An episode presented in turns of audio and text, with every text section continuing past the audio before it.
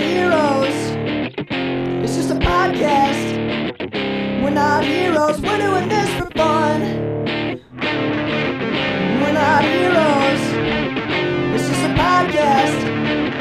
We're not heroes. What are you fucking dumb? Good morning, everybody, and welcome to Chatman and Robin. I'm Max Peterson, And I'm Bird.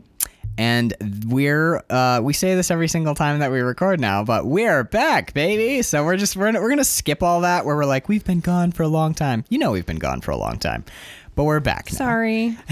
it's fine. We love you. uh, we've been adjusting to our our new life Living essentially. yeah. Yeah, and it's been a lot crazier and a lot more hectic, but uh, than we were anticipating. But that's fine. Um, Bird had a fun idea to, on how to start these uh, this new this reboot basically. Reboot. More structured, more streamlined reboot. Yeah, well, I like uh, I like your your less uh, the structure, but also like the cr- the crazy outlaw nature of this first idea, which is uh, starting starting each episode by by asking, Bird, what are you drinking? I'm drinking a Bengal spice tea. It's my latest favorite. It's that it's like basically like decaf chai, right? Yeah. And every time you're brewing a pot of it, I think that some like amazing Indian baker is in our kitchen, just like baking a baking really, donuts. and- um, oh my god, it, it, it smells appeases so my good. sweet tooth, which is probably why I drink it a lot. It it feels like rich and decadent when it hits your mouth, even with nothing in it. I love this tea. I absolutely love it. I love when you're making it. I love when I'm drinking it. Oh, it's so Maybe good. we should explain why we're doing this segment. We Because do- we we're- always We're doing this segment because every time we sit down to do this podcast, every single time since number one, we are both drinking something. Always. It, we just always have, usually with me, it's coffee. Bird has tea. And then when we did it in Maine a few times, I was making tiki drinks. So I would have like a cocktail in front of me. And then one time we got so fucking hammered and did the podcast super drunk that I just had to make the episode disappear because it didn't hold together and there was some stuff on just really horrible I said really offensive things. yeah. So we just took it all out and just pretended like it never happened and moved on with our lives. Um, And what are you drinking, Max? I am drinking a 12 year Glenkinchie. It's a single malt scotch from the lowland region of Scotland. It's one of only six lowland distilleries left in the world, I believe. It's fairly uncommon to have distilleries in that region with the, uh, the boom of the popularity of Highlands and Islay scotches. I see you're drinking it in drinking a it in a- Bushmills glass. I am. I'm drinking it in the Bushmills Irish whiskey glass that my brother got me from his trip to Ireland. But uh, close enough. Close enough. I'm drinking European whiskey in a European glass. Um, and I'm drinking it with just a the scantest drop of distilled water that you've ever seen in your fucking life. The scantest. It's not distilled. It's the the um, So I'm driving us to the play water. later. No, no, no. I only have an ounce and a half here. I'll be fine. After the play, you're driving us anywhere we're going because I am going to town after the play, but only if you drive me there. No, I'm kidding. Anyway, um, we wanted to uh, to refocus the podcast. It originally started as like a nerdy, geeky, comics centric podcast, and uh, sort of strayed Mm, yeah, got Like, a little wandery. it got very wandery. So we're gonna do try and do two things every week. We're going to do a segment called "It Came from the Short Box." I'm gonna put some cool effects on my voice when I say that.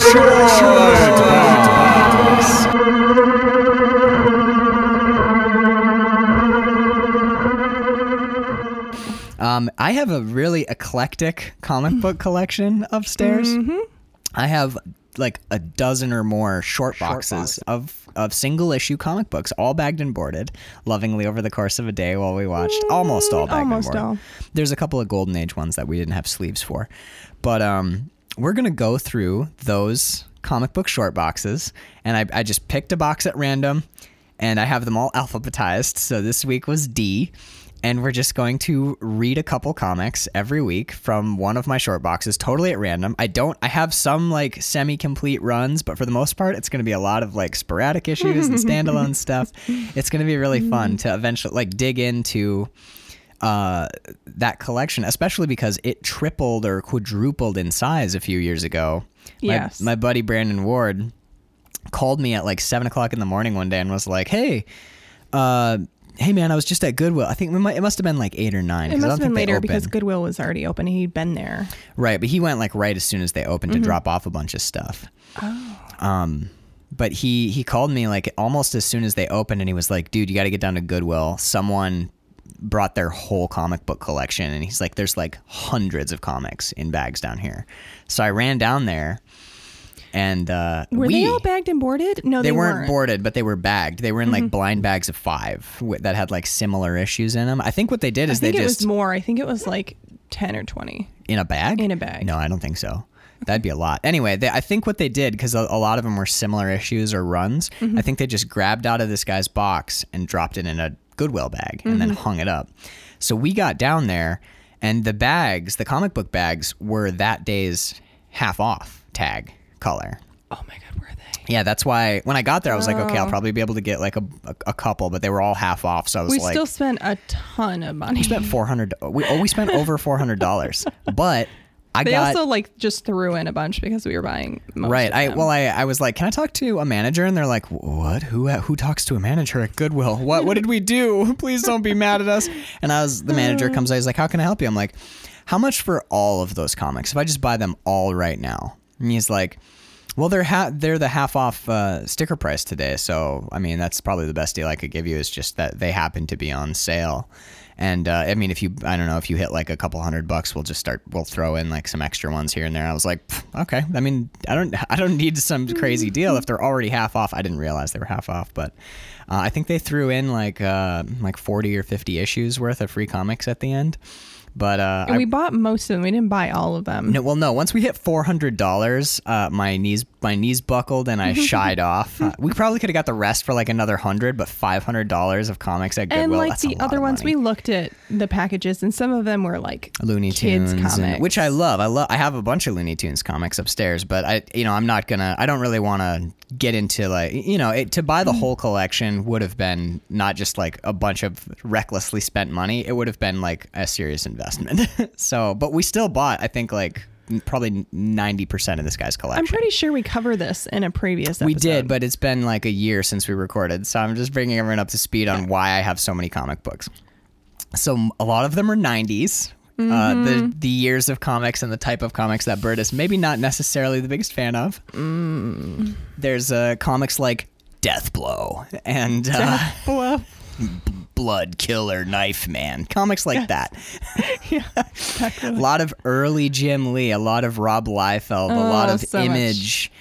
Oh my God, there's runs of Wild. Anyway, we're going to be reading some comics that are not necessarily up Bird's alley, which we uh, also did Hmm. today. Mm-hmm. And then, um, in addition to that segment, the What Came from the Short Box, we are going to do. Uh, tell them what what else we're going to do, Bird. While I write. Oh, well, note. you're going to have to kind of explain this a little bit better because I don't really know the history behind it.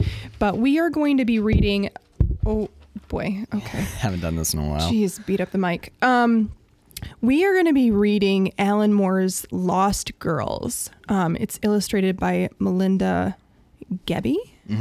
Um, and it's it's a pretty infamous book.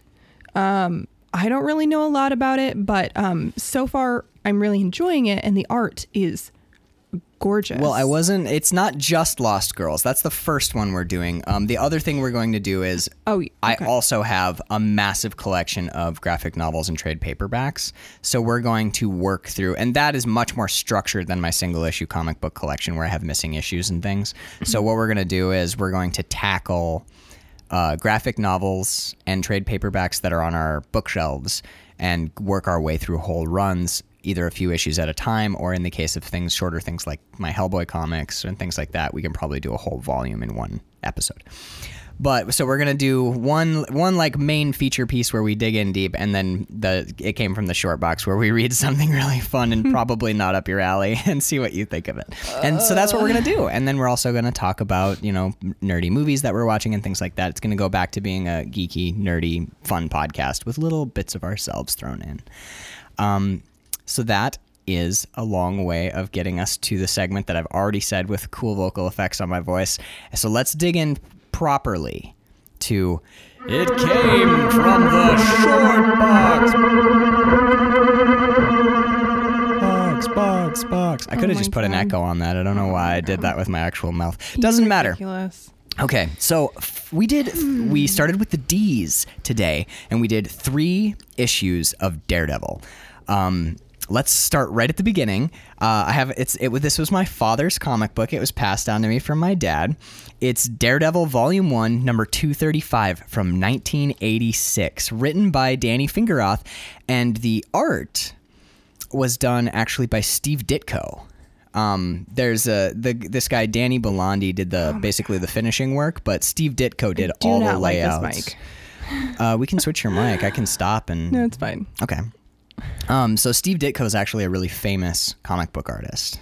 Yeah, the name sounds really familiar to me. Yeah, he did a lot of Marvel stuff in the uh, Um, the all the all through the 80s. He's very he's an iconic artist. So what Uh, did you? Yeah, uh, the art is very like classic superhero iconic very much so. style. Yeah, it's the art is beautiful. Like this first page has um a picture of Daredevil like running to the rescue or like leaping to the rescue and just it's just the most beautiful thing with that how they break down the colors and they used to do the um the dot um The- coloring. like the I eight- should know how this is explained. Yeah, I actually don't know. I was hoping you could explain the art, the art process.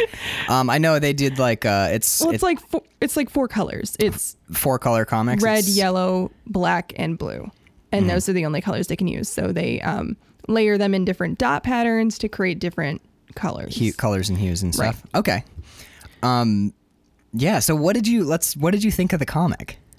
Uh, I know you hated I it. hated it. I know you hated it because you just kept saying I hate this every, every couple of minutes. I got halfway through this and I didn't think I could make it the rest of the way. really? Yes. I know. I forced you to finish reading it. You So what what was it that you hated so much about this? Okay, when I first started reading it, it had um like exposition and like dialogue where it's like, oh cool, they're doing the like they're doing like a throwback to like the 50s style of writing. But then you realized it wasn't a throwback. That's because just they how. kept doing it through the whole thing. that's And just how comics were in the 80s. they kept repeating the same exposition over and over and over. Well- I wanted to die. Well, you know, as Stan Lee always says, every comic is somebody's first comic. So you have to give. Let's. I'll give you a bit. The viewers a, or the listener viewers, the listeners a basic overview. Basically, the story covers the return of uh, an old Daredevil villain called Mister Hyde. It's literally what you expect. It's a scientist who figured out a way to do like a Dr. Jekyll, Mister Hyde thing using a formula.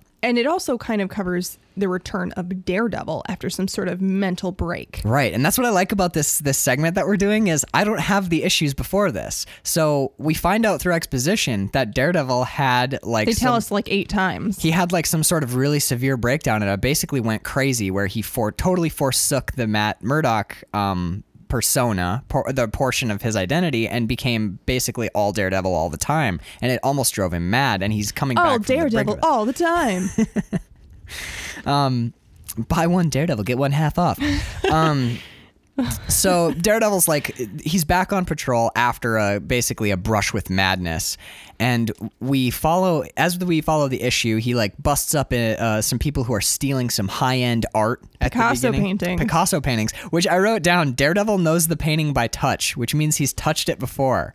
oh, and who who lets a person just touch paintings? I mean, I know he's blind, but Well, you don't just let people touch shit. he might not actually have touched it before, but because he is Daredevil touches, he's th- trying to figure out what they're stealing. For those of you who don't know, Daredevil's a Marvel character who is blind, but was Hasn't everybody seen everybody the movie? fucking knows, Uh, or the TV show, the amazing Marvel TV series. But anyway, he's Oh, yeah. blind and he got some radioactive shit in his face, and it gave him like superpowers. That's all you need to know. His other senses are like crazy heightened. Oh, I could even read a Oh, clip don't about even how do his. Oh, please! We should have like we should have gotten ready for this just to read the horrible. Well, it's our first episode back. We can, it, and you know, depending on how how deep we get in with this podcast uh, over the next couple of months, maybe we can put in a lot more time and work. But it is a lot of work to even to do the other. Anyway, that's neither here nor there. He recognizes by touching what they've stolen that it's a Picasso painting, which means either that he has seen a picture of this Picasso painting. No, that's not possible. He would have because well, if he'd seen an image of it and touched it, he would realize that what he's touching is what he's quote unquote seen. But no, that's not like not. as a child. but that's not possible. because now he's since he's totally blind, he would have to have touched a representation of this painting in order to know what it looks like. We see in some I mean, you've seen in this issue, this other issue we're going to talk I about. I mean, supposedly he has like echolocation radar. but that doesn't really help. The, the big one, and like we're going to cover another issue later where he quote unquote reads a Mm-hmm. newspaper by touching it because he can. He's so his His touch is so sensitive that, that he can, tell feel where the ink, is. Right. So maybe he's Yeah. like touch. But anyway, the the idea that he's such an art connoisseur that he can recognize a specific highly valuable piece by Picasso is really interesting to me. Which means like, like it, this He's, is somebody's let him touch their Picasso painting before. maybe or Are they stealing it from a museum? Like it's an that? office building. They're stealing it from a. Ser- Who the fuck has a Picasso in their office? they the cops mention it later in this issue. A lot of this issue doesn't really make sense. It makes sense in like an '80s kind of way, where they're like, "Where do you steal it from?" I don't know, an office building. Okay, an office building, and they just let it ride. But like they mentioned that these guys have been stealing high-end art out of like um, business offices all over town, and I'm Man, like, the how much 80s were kooky. How much high-end art is just Picassos in hanging your around? office. Yeah. Um, so yeah, like I don't know. I was it's it for me. It's like Batman syndrome or Tony Stark syndrome almost. You know how like uh, character a lot of times characters in fiction are able to like oh that's Mendelssohn's sixth Right, as they're so they- great. They're like almost magical or omnipotent. or like they're such connoisseurs of the art that they can name the recording or they can be Hmm. like oh this was done in his later period and they're That would be funny, actually. what Blind guy like super loves paintings. super loves um, well, paintings are a huge part of the Daredevil TV show. Wilson Fisk, the Kingpin, um, he becomes obsessed with a painting called the uh, White Rabbit in S- uh, White Rabbit in a Snowstorm or something like that, and that's how he meets his wife Vanessa in the television show. But yeah, I like I, I kind of like that trope where like Tony Tony Stark or Bruce or Bruce Wayne or whoever they are, are like the deepest art connoisseurs you've ever met. They know like what year things were painted. It's like Jean-Luc Picard, which we'll talk about later, how he knows like oh god. I just there was a different time where people people's interests ran deep rather than everyone's interest in everything being shallow. Like so do you like paintings? I love paintings. Okay well tell me about paintings. Uh, there's you know there's the uh, people paint them and i'd know a good one when i see it but like in ages past people were so fucking bored all the time because they didn't have It's net true, they yeah. didn't have netflix series to binge that they'd be like oh well tell me more about this painting and they'd retain the information we're becoming shallower human beings is what i'm getting at anyway what did, uh, what did you think what you said you hated it I did hate it. um they they do recap uh, Daredevil's origin story, although I thought they did a pretty good job with that because his origin story is only six panels. It's like about half a page. It takes about half a page to get you up to speed. So about his origin story, his dad was a boxer, right? And there's a panel of him where his dad is shot in the back for not taking a fall for a fight, like Mm-hmm. he was told to by his manager. Right? Yeah. Um, and it's him like walking from the fight, like going home, you assume. Right. And he's like in a suit carrying a briefcase. Like what the fuck? This guy's a boxer. Well, now is he wearing- nowadays boxers wear sweatpants and you know walk around with their entourages. It's not even like like a duffel bag or something that he could feasibly fit all of his Talk like about it. I'll find it. I know about like where it is. his gloves and his wraps and his shorts and all that stuff into. It's just like this little. It almost looks like the old school like um doctor's bags. Do you know what I'm talking about? Like the Yeah, yeah, like yeah. triangular Like a shape. surgeon's And bag he's type like thing. in a suit with a tie. And a It's hat. the uh, yes, a hat. It's the most ridiculous thing. But so okay, if this was 1986, then he would have died when Matt was a kid, let's say 20 years ago, so 80, 70, 60. So this would be the 60s. Mad Men. People still walk around. They walk around in suits. What I'm getting at again. he's like a working class guy. He's not going to wear a suit with a tie and a hat. well, that's what everyone wore back then. he would wear like a working man's like jacket with like maybe a button up, but not with a tie and a hat. Telling me like a- Muhammad Ali a- used to dress like a slob? No, boxers. What is this? Boxers used to be classy. he's a shitty boxer. He's a good boxer. okay, but like he's not Muhammad Ali level boxer. No, he's, he's like a local bro boxer. Don't argue with me about No. this. This is ridiculous. It's true. I like him in a suit. I think it. I think it's a dress for the job that you want. He wants to be a world class boxer. you would love Daredevil. You should Um, Oh, watch. We should watch Daredevil for this podcast. I have you a would comment on that. another panel in the same page. Okay. So like when the cops show up and they apprehend these perps, like the bad right. guys, Yeah. Daredevil's just standing there with his hands on his hips, like, "Hi guys, what's up? I did my job. How you doing?" And like, what? It's very super friends. it's it's It's- so cheesy. It's terribly super friends, but in a great way. Like Hello, old chum. You know, There- like, oh, chum. There's there's a certain uh, oh there's this- my god. for me. I, did, were you really exposed? Were you exposed to comics as a kid? Or Not did- this kind of comic. No, no, no, no. okay. You so you sort of came I, to it. I mean, I did read some Dick older? Tracy. Oh, see, When Dick- I was younger? Dick, this is this to me. This comic is very Dick Tracy. There's a certain nostalgia that this kind of comic, the like the comic from the 70s and 80s, really ignite in me. It's a it's a different type of because I get I didn't read comic books like comics like Right. um, ed, um like superhero comics when I was a kid. I Floppies? didn't do That's what they call single issues. Ew.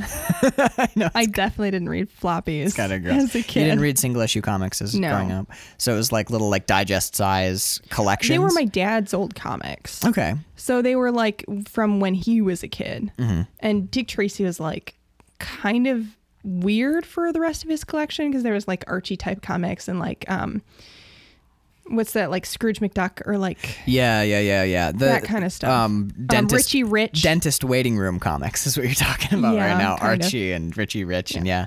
Um, the comics that I came to as a kid, obviously, this is one that my dad that I got from my dad's Mm-hmm. collection. My dad and my uncle Walter. Um, growing up, they both loved comics, like just collected them. I, I got a big cardboard box full of them when I was really young. But they primarily read um, like Savage Sword of Conan, Tarzan.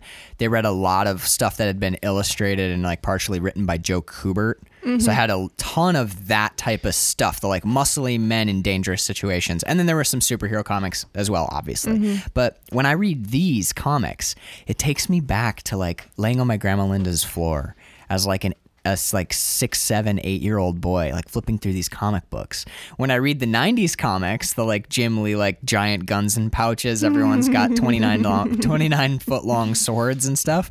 That takes me back to elementary. s- 29 foot long swords. well, like elementary school and like early high school. That's when I was reading a lot of that stuff. I, Mm-hmm. Yeah. you walk down to the, I think I've told the story before, but you walk down to the liquor store and you buy blind bags of comics or whatever. And then, you know, like all of the Alan Moore stuff takes me to high school. So, like, every stage of my life has a certain type of comic book in it. And when I read this one today, man, I You turned into a child. Yeah, again. you have like a big nostalgia factor, which I don't have. I did enjoy some of the art in here, Uh-huh. just from a an artist standpoint, and just enjoying kind of like the retro vibe and the the different style of printing. Hang on, I want to talk about that panel. Uh, okay, which one? Okay, so there's a panel where is it Mr. Hyde? It's Mm-hmm. not Dr. Hyde, right? Mr. Hyde literally rips the corner of a building off. Yeah. A, like a weird pillar, like an external pillar. No, it's like a corner of a wall. It's like two walls come together and make a corner, and he just rips the corner out. Well, what's this? This looks like an external pillar to me because it looks like a like a jutting. Oh, I guess I saw it as like Either way, the the art is bad. I was like, "Are you freaking kidding me?" He rips a building piece. He rips part of a building out. this I, the next page. Um, there's no page I numbers. love when they do this. yeah, yeah. They do these like concentric circles where he's doing his like S- uh, uh, uh, super Spidey super thing. senses or whatever. um, I I wanted to talk about these. Like the it's the next isn't, page in the um, comic. Sorry, go ahead. um isn't shit what's his name the guy who um Give he was in the something. movie the Daredevil movie Ben and he- Affleck, no he was the bad guy the villain. He had the same how is that that these these go together? Um, how do you mean? I just I think it's super interesting that um, Bullseye is a villain from a Daredevil comic, and like this concentric circle thing is like his thing, but it's also I don't think that this is thing. universal. Oh, it's just this artist. It might be just this artist. I've seen a lot. I've read a lot of Daredevil comics over the years, and I, this co- this does crop up. Some people choose to represent his like special powers this way, but other people do it other ways. Um, what I wanted to talk about is the layout like obviously you guys don't Oh. have this comic in front of you, but there's there are panels where like you see Daredevil's eyes and everything below his eyes is normal. Like you see his cowl and the opening where his mouth is, but everything above his eyes, like where his head, the top of his head would be, or his brain, we see uh, a like weird his sort of like forehead, like in between his eyebrows. yeah, like where his quote unquote third eye would be. We see like this Oh, never put that. like this shadowy version of a screaming Mr. Hyde, and we see that Daredevil, even though he's far away from Hyde, can kind of see his enemy. Um, but like just this layout, this is very like psychedelic art, and this and this, these these the stuff when we're in Daredevil's head and he's using his powers. There's another artist who we I hope we will run into as we do this podcast called Jim Steranko who does this type of art. I think you'd be very into him. He does like a lot of like sexy 60s spy thrillers Ooh, stuff. sexy sixties. Oh, for sure. Um, so I th- I ha- I did write a, a couple of notes. I kind of miss thought bubbles. Do you miss because in modern comics we don't have thought bubbles anymore. That's pretty much removed. Now we just use um uh captions. We use the, mm-hmm. the little caption boxes to use thoughts, but more often than not, will art writers will just let characters' thoughts be beneath the surface mm-hmm. and try and show us through dialogue or sh- show us through their actions. Um, I really don't. you don't miss thought bubbles. Mm, okay. Because that's where they were like retelling us the same exact things they'd told us in the little boxes. Gotcha. And I was just like, we got all this already. We don't need to have Daredevil thinking all of these magical things to himself. The other, I have, I have a few other notes which I love, which is one. Um, there's a, uh, there's a bit where it says, uh, where our narrator tells us he's following a trail that only Daredevil could discern. Hints of scent, and I'm with you so far. I'm like, oh, he's following his scent like a dog. I like that. And then it goes, Ew. broken chunks of pavement, bent lampposts. I know. I was like, uh, I'm like, how fucking eh, like blind are the cops? Blind? how how like how idiotic are the cops in town where they're like, there's there's like cracked footprints in like leading in a direction, and there's like smashed cars and stuff, and the cops are like, I got no idea. I have no fucking idea where he went. He could be anywhere. oh, I pictured like like miniature cracks, like like couples of inches long, and then like dings Oh. in light poles. And I was like, what the fuck? Oh, see, you you did what the writer wanted you to do. Like imagine a very subtle trail of minute damage, but I saw like lampposts bent in half and like giant footprints like crushed into the pavement. like like Bigfoot footprints. Right, exactly. And I'm just like, the cops are like, Daredevil, we're never gonna find this guy. Use your magical powers, but watch out for that busted lamppost over there and all them crazy footprints. We gotta get the city commission down here to fill those, eh? It's crazy this time of year. The salt gets in the No, no, no, footprints. he's he's in Hell's Kitchen. Oh, okay. I don't know what hell's. It'd be a New Yorker accent.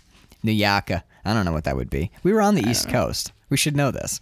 Um, We spent all of like five minutes in New York. I also- hated it. oh, I, I did hate it. It was just too too many people. All right, can we move on? No, not yet. Oh I have another thing. I wrote down Daredevil done fucked up. when when Mr. Hyde Mr. Hyde is in his laboratory with a potion that would make him human forever and Oh, yeah. eliminate the Mr. Hyde thing. And Daredevil takes that moment to be like, Stop, Hyde, you And fiend." isn't he like saying everything out loud, loud. at that He's like- time? he's so like- if he just sat and listened for one second, Maybe Daredevil with his super hearing didn't hear this. I don't know, but Hyde's like, "What? No, yeah, find out if it's thought bubbles." Yeah, but he's, hang on, we're he's basically he's basically like, "What? No! If I were to drink this, then I would never Oh be." It's no, thought. they're thought bubbles. Okay, but still, Oh yes, it's transfo- transformed the platelets. It will work. And then the rest of it's in thought bubbles. Yeah. so it's transformed the platelets. If Daredevil's paying attention at all, he's like, "Oh, maybe I just wait, and this will turn him into Maybe a he can also read thoughts. Who Well, if knows? this turned- He's blind, magical blind He's man. got he's got the magical blind man. Is that like the magical black man? yes. Anyway, he's he's basically like he's like, oh, he could turn into a human and then I could beat him up. But no, he jumps in Yeah. and Hyde's like, wait, I'm. And he's like shouting it too. and Hyde even tells him, he's like, what you've stopped me from doing was drinking this potion that would make me human forever. So anyway, I'm like, oh, Daredevil, you fucked up. And then I wrote down, but wait, Hyde can just make the potion again. He's a scientist. He did this once before. He can totally do this again. But then Hyde trashes his whole laboratory. And decides not to ever do and it. And decides not to ever do it. I mean, maybe he'll change his mind when he calms down, but he just trashed his when he after he's done throwing his fit. He's really ramped up in this. And then uh, I had to note it. Uh, we didn't talk about it, but at the very end, Daredevil is confronted by um, his basically his high school bully, whose name is Stinky oh my McQuaid. god. Oh my god. As a grown As adult grown man, man. he introduces himself as Stinky McQuaid. To another grown man from Who his is- past and his girlfriend. Oh he introduces my- himself to a woman as Hey, it's me, Stinky. Stinky. I used to beat up on Maddie here. I always always regretted it. Anyway, I'm gonna go home and uh, kiss my wife, Smelly McQuaid, Yeah, and, and our three kids. Our three kids vomit, gross, and booger. Whatever the fuck. and you know what? Like, you just don't get comics like this anymore. No one does this. I wish they did. I wish we had adult characters named Stinky. Are you laughing at Booger? I wish you didn't have such a quiet laugh. Sorry. Talk. Tell them what you're thinking. I just, it's just the most ridiculous thing. Like, I want to know a child named Booger McQuaid. Oh my god, I think you're crying. sorry. You're crying. You're literally crying. Well done, me. All right, shall we move on? oh, yes, please. Okay, um the next two issues Oh. Oh the next two, we did two issues because I had two in a row that were it was two issues in the same story arc and they were sequential. So we Mm. have two a two issue chunk of story. it's De- Booger McQuaid. yes, I win. Okay. We did Daredevil Volume Two. Uh, this is the basically the series I am so mad we don't have the one right before this. right before this. Yes. Actually, Or this, like five before this. the more you hit the table, it makes banging sound. It's fine. Um, but need a sturdier table. One of the reasons that I wanted to do the it came from the short box is to kind of get pose this question after we're done talking about him is should we pick up more issues in this story? Or we, could I try and get a trade so that you could read? I, I want to see basically like, are you interested enough in the story to get more issues of it? Anyway, maybe like a trade. No, you don't care? no, care. I'm not a Daredevil fan. Um, but it's interesting to me that it kind of uh, piqued your interest a little bit. It, it's Brian Michael Bendis. Right. I Okay, mean, we should tell can't what it is. It's volume two, uh, issue number 32 and issue number 33. We'll talk about them together, hopefully in order. From Um, 2002. 2002. Uh, it was written by Brian Michael Bendis with Alex Maleev on. Wait, I just called him Michael something, didn't I? it's okay. Brian Michael Bendis is the writer. yes. He he's most probably most famous for Spider-Man. He did Ultimate Spider-Man for a long time and just fucking knocked it out of the park. Um, or maybe it wasn't Ultimate Spider-Man. Maybe it was Amazing Spider-Man. There was like 26 Spider-Man titles, but he was writing. At one point, Brian Michael Bendis was writing like I think it was eight monthly books or something like that. He's a superstar Sweet Marvel writer. Jesus. Um, Alex Maleev does the art for both issues, but I do want to. No, I'll save it. I'll save it. There's another artist who pops up in here who we have talked about and sucked the dick of on this In show this? before in this issue right here. Oh. Did you read Oh. the Did you read the bonus story? Oh, no. The David Letterman one. I did not. Do you know who did the art for the David Letterman bonus story? It's Moth- Jim Lee, isn't it? It's motherfucking Greg Capullo. Wait, really? Yeah, it's the guy who does all the new Rob Schneider Batman stuff. Zack Snyder. No, Zack Snyder's a director. Not Rob Snyder. What the fuck is that guy's name? Anyway, it's the writer that I Hmm. No, often I give shit. read Tim. Snyder. Whatever, it doesn't matter. We, Anyway. we come to Batman for Greg Capullo's art, and he draws a Jay Leno Spider-Man background story. But we're skipping that for now. Okay, Daredevil number thirty-two. This is the start of a new storyline. It's called Out. Um, again, I kind of like So there's there's nothing before this. We just kind of jump right in. No, no, in all stories lead into each other. It's all an ongoing okay, story. Um usually if they're going to start like a whole new thing, But I mean, like this is not the beginning of a new arc, right? We have at least one or two issues before we this. have start the arc. 31 issues before this arc cuz they rebooted it at 0 and that's basically you can think of it like if they want to start at, if they want to wipe the slate clean and start a new story, they start it at 1. So this, what do you what do you know? Go ahead. Well, you know how like there's like a, a a comic arc or whatever. Like I feel like we jumped halfway into an arc.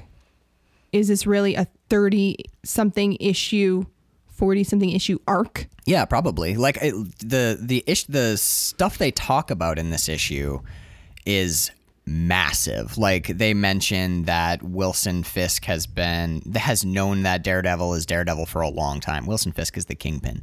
Um, they talk about how his men are making moves. They talk about how Vanessa found. You got to think that all of that information was covered in previous issues. Like we clear, we must have seen the attempt on the kingpin's life. So that what I'm saying is that this there are like many stories in an, a, a long, long, long, long arc. Like an arc of Sandman is like 12 issues, but the whole story of Sandman, which is all interconnected, is 12 volumes. So, yes, we jumped in in the middle of a story. There's a lot of Okay, issues before okay. this. Um, this one covers it's a really it's actually a good place to jump in if you have to jump in somewhere because they give you enough backstory that you know what's happened. It'd be cool to see it, obviously. I had a really hard time keeping everybody straight. How do you mean? Uh, they mention a ton of different players, Mm. and I'm just like, I don't know who fucking any of these people are. I did. I've read the comic a couple times before, but um, I And you have a history with this character and this world. I don't. that's true, and I like that you're coming to it with fresh eyes. I I didn't have that same complaint. And Basically, we get the F, like two FBI guys. See, there's the concentric circle. This thing again. Mm-hmm. So we get two FBI guys, and they call their FBI director up in the middle of the night, and they're like, "Hey." Basically, the state of things is the Kingpin, who's the main Daredevil villain who runs Hell's Kitchen, has been like, uh, quote unquote, assassinated. We find out later that he's not actually dead and he's been whisked out of the country by his wife Vanessa. Vanessa ordered all the assassins. Ex-wife? Uh, yeah, I think ex. Estranged I think it's ex-wife at this point, but she's still very loyal to him. She has ordered basically all of the conspirators who tried to have him killed, killed. Mm-hmm. So she ordered a bunch of hits. One guy got away, and he has confessed to the feds that everybody knows who Daredevil is. Everybody in the Kingpin's camp knows who Daredevil is. There's some For like, protection. He wants to get protection Right. from the mob. He's trying to make a deal. Like, I'll tell you who Daredevil is if you guys, you know, save me from getting whacked by Vanessa. Everybody's in Boston. In my head, they're all Bostonians. But that's a terrible Boston accent, too. I don't know what that is. This is Jersey. They're all in New Jersey. Oh man. But anyway, um, that's all like a mob subplot, basically, like organized crime, family hits and stuff. I really liked that. Did you? Yeah. Interesting. Yeah. Is it because we just watched the, the first episode of The Sopranos not too long ago? no, I just like the um it really grounds you in the real world. Right. Like there's this real world stuff going on. It's not just like magical daredevil with his magical abilities. Well, I actually I, I wrote down um, Brian Michael Bendis has a crime comics background, so the the mob mafia angle is like actually his wheelhouse. We I have a comic by him upstairs called Jinx. It's like a 500 page crime epic. Um, but uh, it's really interesting for me. W- with the meat for me, I love the like mafia stuff, but the meat for me was how they broke down in this issue, th- uh, number thirty-two, how they made all the connections between Matt Murdock and Daredevil. You realize as the FBI guys are breaking it down, they're like, "Well, we did some digging because basically the guy says like Matt Murdock is Daredevil, and everyone's like, he's a blind lawyer." But these two FBI guys dig into it, and they're like, uh, Daredevil has like Murdock has been present, or, or Daredevil has been present at like several attempts on Matt Murdock's life. Matt Murdock was present at like these ten big crazy sh- things that happened where Daredevil showed up. No one, we can't find any record of like them being like seen together. There's a ton when, when Oh, they, right, and the whole like um Elektra dies on his doorstep or yeah, something. like his ex girlfriend is the king because Bullseye is uh, Bullseye and Elektra both worked for the Kingpin, but like uh, Elektra, this famous assassin, was Matt Murdock's girlfriend in high school, and she died on his doorstep, and everyone's like, "Oh shit, Daredevil and Elektra." Wait a minute, like when they break it down, there is a stack of fairly obvious evidence that would reinforce that Matt Murdock is definitely Daredevil. And, and uh, they even say about the the radioactive accident and they're like we've seen weird shit happen like this before where people get superpowers from this. It's not yeah unheard of. Yeah, yeah, yeah. They're like he's a blind guy, and they're like we found an accident where he saved an old man. And uh, like his dad had been killed by a they they establish motive. His dad had been killed by a supervillain, and that supervillain was found dead of a heart attack. And then like Matt Murdock as a kid gets hit in the face with radioactive goo, and the guy says, um, "It's not without peer." Says there's other instances, Spider-Man. There's other instances of radioactive shit turning people into The Hulk. superheroes. My favorite line in here is what the FBI director says. He goes, "Do you know what happened?" He goes, "Jesus, do you know what Oh. happened to me if I got hit in the face with radioactive slu- uh, sludge? I'd get leukemia and die." And for whatever reason, that that like sits with me when I when it hits me. It's like fuck. I almost feel like he knows and he's covering. Well, he does. He buries it like immediately.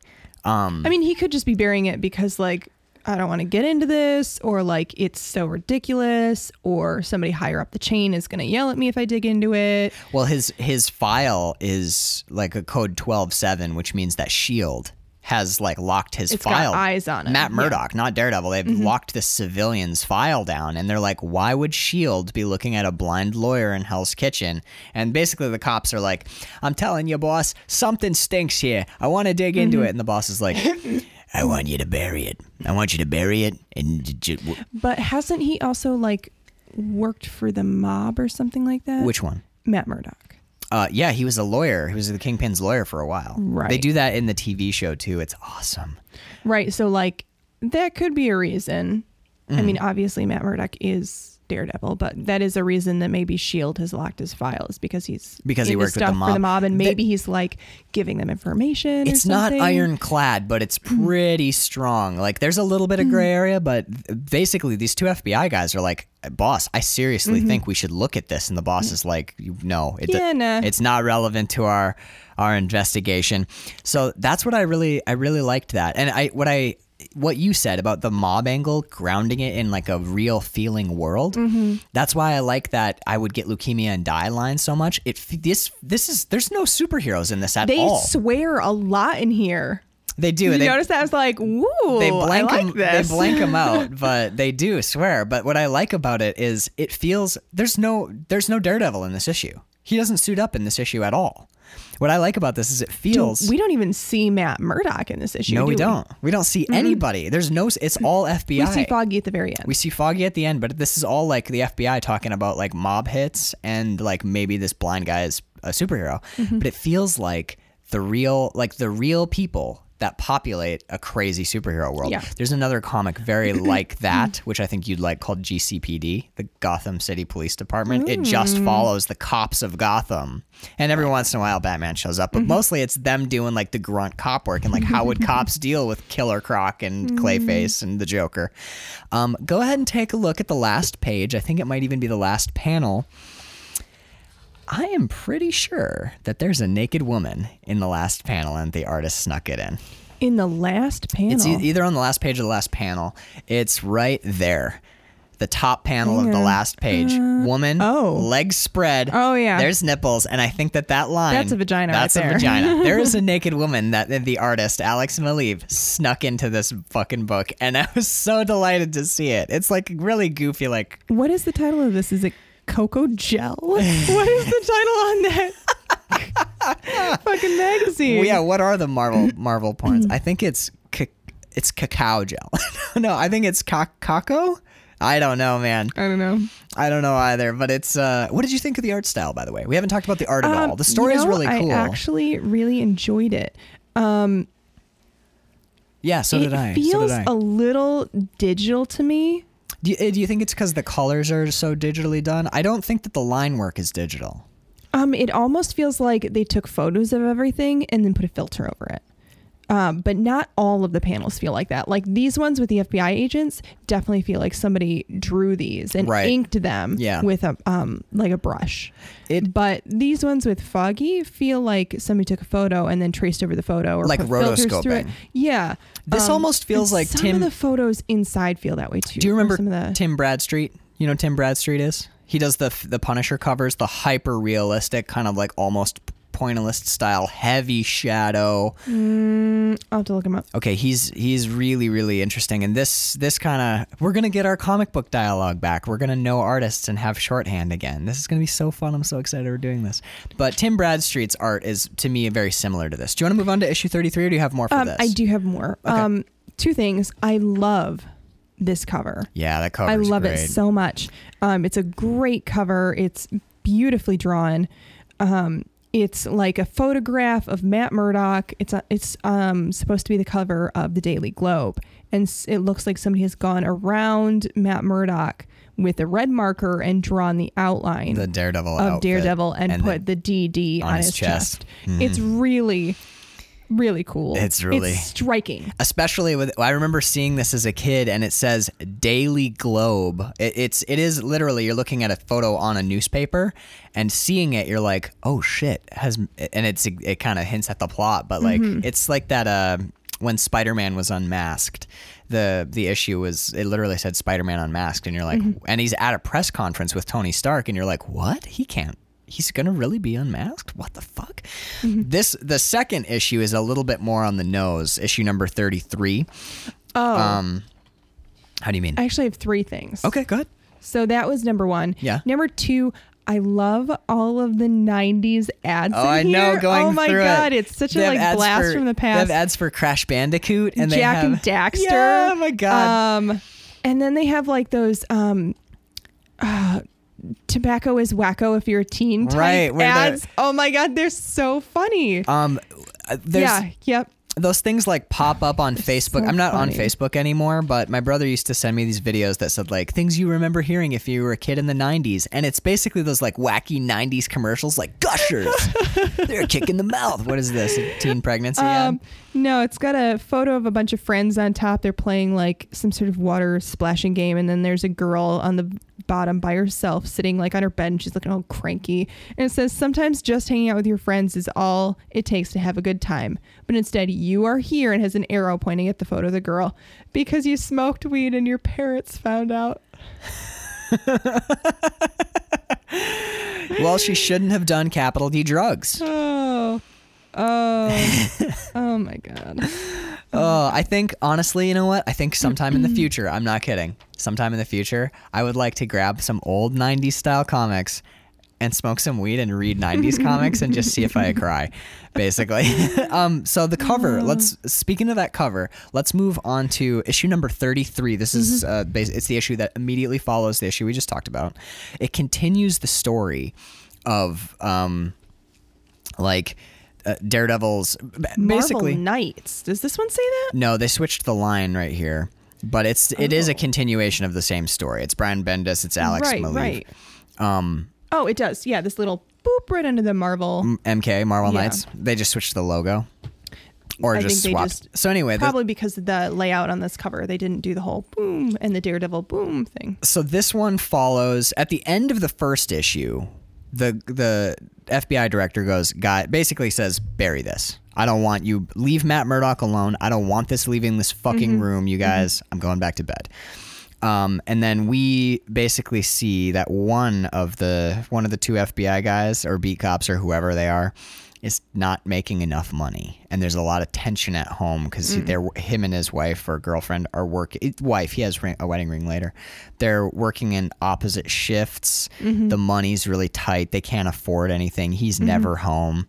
Yeah. So we see that he uh, calls the the Globe basically mm-hmm. and is like, "Are you guys still paying for big stories?" And he sells the story. So mm-hmm. what we deal, we kind of see that backstory, which is kind of funny. Tobacco is wacko if you're a teen. Mm-hmm. So we see him him struggling at home, struggling with his wife. They're not talking. She leaves. So he goes to the Globe again at the end of this one, and I'm wondering. He hasn't gone to the Globe yet. Eh, the the the Globe. We go into a flashback.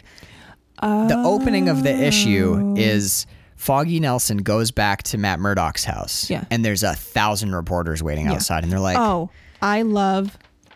"Do you want to you want to plow through the plot really quick? Yeah, and then we can dig into the details." Um, he gets out of the car, and the reporters are like, "Foggy, Foggy, is it true? Matt Murdock, Daredevil, he's going to jail." And Foggy's like, "He's a blind guy. You guys need to all go home." And then we get this panel that says, "I think it's like." Yeah, two days ago. We dive into a deep Okay, flashback. okay, so we see this guy, uh, the cop. I totally didn't even. Right. I didn't even see it. So the cop has problems at home. He's short on money. So he goes and does like some like off the clock PI work where Mm-hmm. he stakes out Matt Murdock's house, and I he sees the Black Widow show up at Matt Murdock's apartment in New York City. Black because that that girl that he's this is Black Widow who he's Mm-hmm, Yeah. so he's like staking it out and uh, he goes he basically goes into the law firm and he says is matt murdock in? And she's like no. And then he goes and sits back in his car and black widow goes into the law firm through an upstairs window like that superhero-y type shit like secretive meetings and stuff.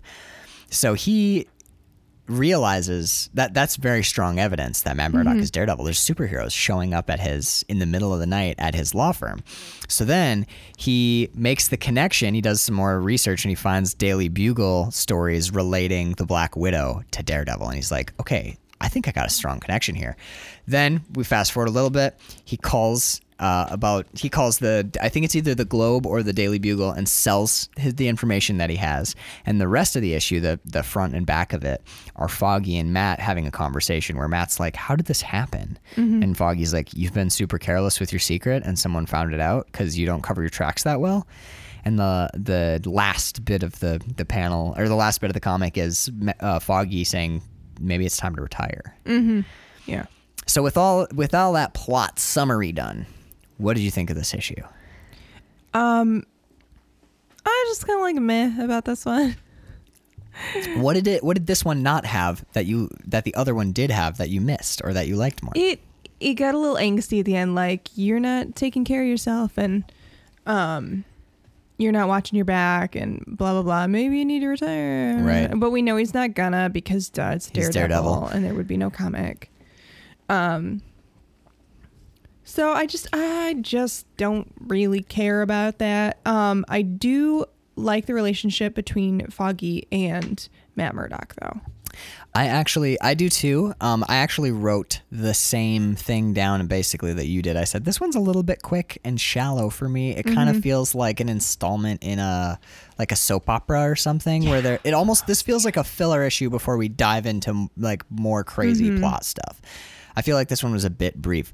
Yeah. Um, so I really don't have anything for this. The art is good. I really, really like the art. Like this panel right here is great. It's right the here same artist, isn't it? It is. Yeah, it's Alex Yeah. Maleev. But I think in a, some ways, because this doesn't all just take place in a dark like um, briefing room, Mm-hmm. I think we get to see some. Maybe it's the colors that I really like, or the colorist, but seeing his his a little bit more range, Mm-hmm. like seeing Matt Murdock's house and seeing him do interesting things with perspective when we have the guy looking up as um, Black Widow's running across the skyline. I think that those are really interesting. Um, like I and this again when Matt Murdock wakes up and sits up in bed, I Mm-hmm. love that panel. I think that's just beautiful. It's a full page splash. And you know this this bit right here. This got into like I'm magical daredevil thing too much for me. I was like, you ah. can't fucking like he can smell the saline drops in their eyes.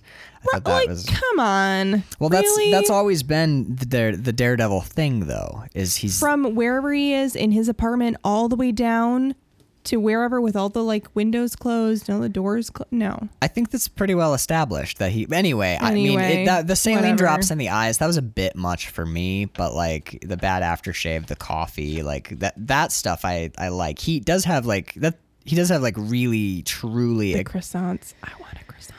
when I saw the uh, the picture of Foggy Nelson, the illustration of Foggy with the donut in his mouth, I almost pink died. donut. I wanted Yeah. that pink donut so Um, bad. There is one thing that they do artistically that I thought was really great. Mm-hmm. Um, there's a big panel where Foggy is arriving at the apartment. Oh, the bubbles. And yes, and all the reporters are there, like up in his grill. Mm. And the top, like third of the panel is just speech bubbles of these people talking over each other, Uh-huh. and it's just like a cloud of yeah, noise. everyone is saying different I stuff. think it was fantastically done and very well thought out. Yeah, I agree. So, bravo, art team. Yes, and I did before we go out. I know you didn't read it. And I'm kind of bummed. Like in the future when we do these, I know you don't like you just read the back matter. No! If there's a bonus story, read it. There was a there was a bonus story in the back Make me. Called Jay Leno and Spider Man One Night Only. And I wanted to talk about it so goddamn bad. It's written by Ron Zimmerman. It's part three of three. Greg. Seriously, they did more than one of Yeah, these. Yeah, well, they're just little short installments, like four one pages. night only, huh? And it's three. Well, it's issues. four little pages, but basically, Jay Leno and Spider Man have teamed up to shoot a commercial, and uh, while they're trying to shoot the commercial, ninjas show up and mafia hitmen show up, and Jay Leno jumps on a motorcycle, and they're trying to escape, and they have to fight back to back against all these ninjas. And Spider Man's trying to angle for an appearance on Jay Leno's show, and Jay's saying, No, you'll choke. It's really fun and funny. Um, and the art by done by the great Craig Capullo. You're literally, if you put a Batman mask on Jay Leno's face, you're reading Scott Snyder. That's his name. You're reading Scott Scott Snyder and and Greg Capullo's Batman comics. The art is so good, but there's one moment in there that I really wanted to just talk to you about and point out, but you didn't see it. But uh, Jay Leno's like he's like talking big. He's like, "Ah, I'd kick their they kick their asses, you know, like you're never gonna get. Yeah, I don't even need you, Spider Man. I could just kick their asses.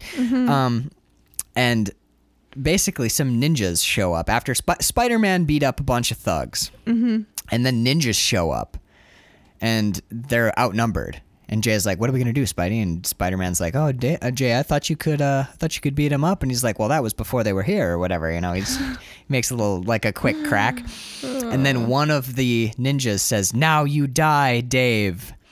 David Letterman, his number one competition, and Jay Leno goes, "What'd you call me?" And then he kicks all the ninjas' asses. It's fucking amazing. The little backstory in this, this little like back matter See, like I would just Jay be like, Leno I don't comic. know what that is about. Oh my god, it was so funny. It, I I absolutely loved it. Um, but that that is all I have. So th- there you go. Three Daredevil comics from the short box. We might have to do just two next time because this is a lot of talking. It did. This went long. I think two issues is going to be good, especially if we're going to go this deep. I didn't think we. I didn't think you would have as much as you did. I'm glad you did, though. Yeah, we'll just do two issues from now. on. Two issues. So, uh, Yeah, shall we move on to our main feature? Yes. Okay. We are reading uh Bird mentioned it earlier that it's a bit it's a bit of a controversial pick, but we wanted to start with something heavy and meaningful and powerful and beautiful. Oh, I didn't realize there was stuff in the back. Um you shouldn't read it cuz it gives away oh, it gives away something that I I will talk about it when we get into it. But we're reading a beautiful big graphic novel called Lost Girls, written by Alan Moore and uh, illustrated by Melinda Gebbie. And in classic, I, when I've there's a couple editions of it out. You can get a paper like the paperback trade paperback version of it. But when I flipped it open for the first time and saw the artwork, run my mic over. the artwork and how the artwork is done, I bought the deluxe hardcover. This thing is massive. It's very big. Um, but yeah, this is the like art book version. It's it's hardcover. It's put out by Top Shelf Comics. I think it's the it's the like limited artist and writers edition. It was kind of expensive too, but worth every penny. It's absolutely beautiful. And in classic Alan Moore style, it's not um it's not it, basically what it is is it's a retelling of three traditionally female kind of fairy tale folk tale stories as erotica. So it's he it's Alan Moore and and Melinda Gebbie reimagining It's like their sexual awakenings, right? Right, but he and we're only talking about the first two, so we're not going to get into what he what they literally do is they reimagine like the for the the famous one that everyone looks at is the Peter Pan story because that's the controversial one.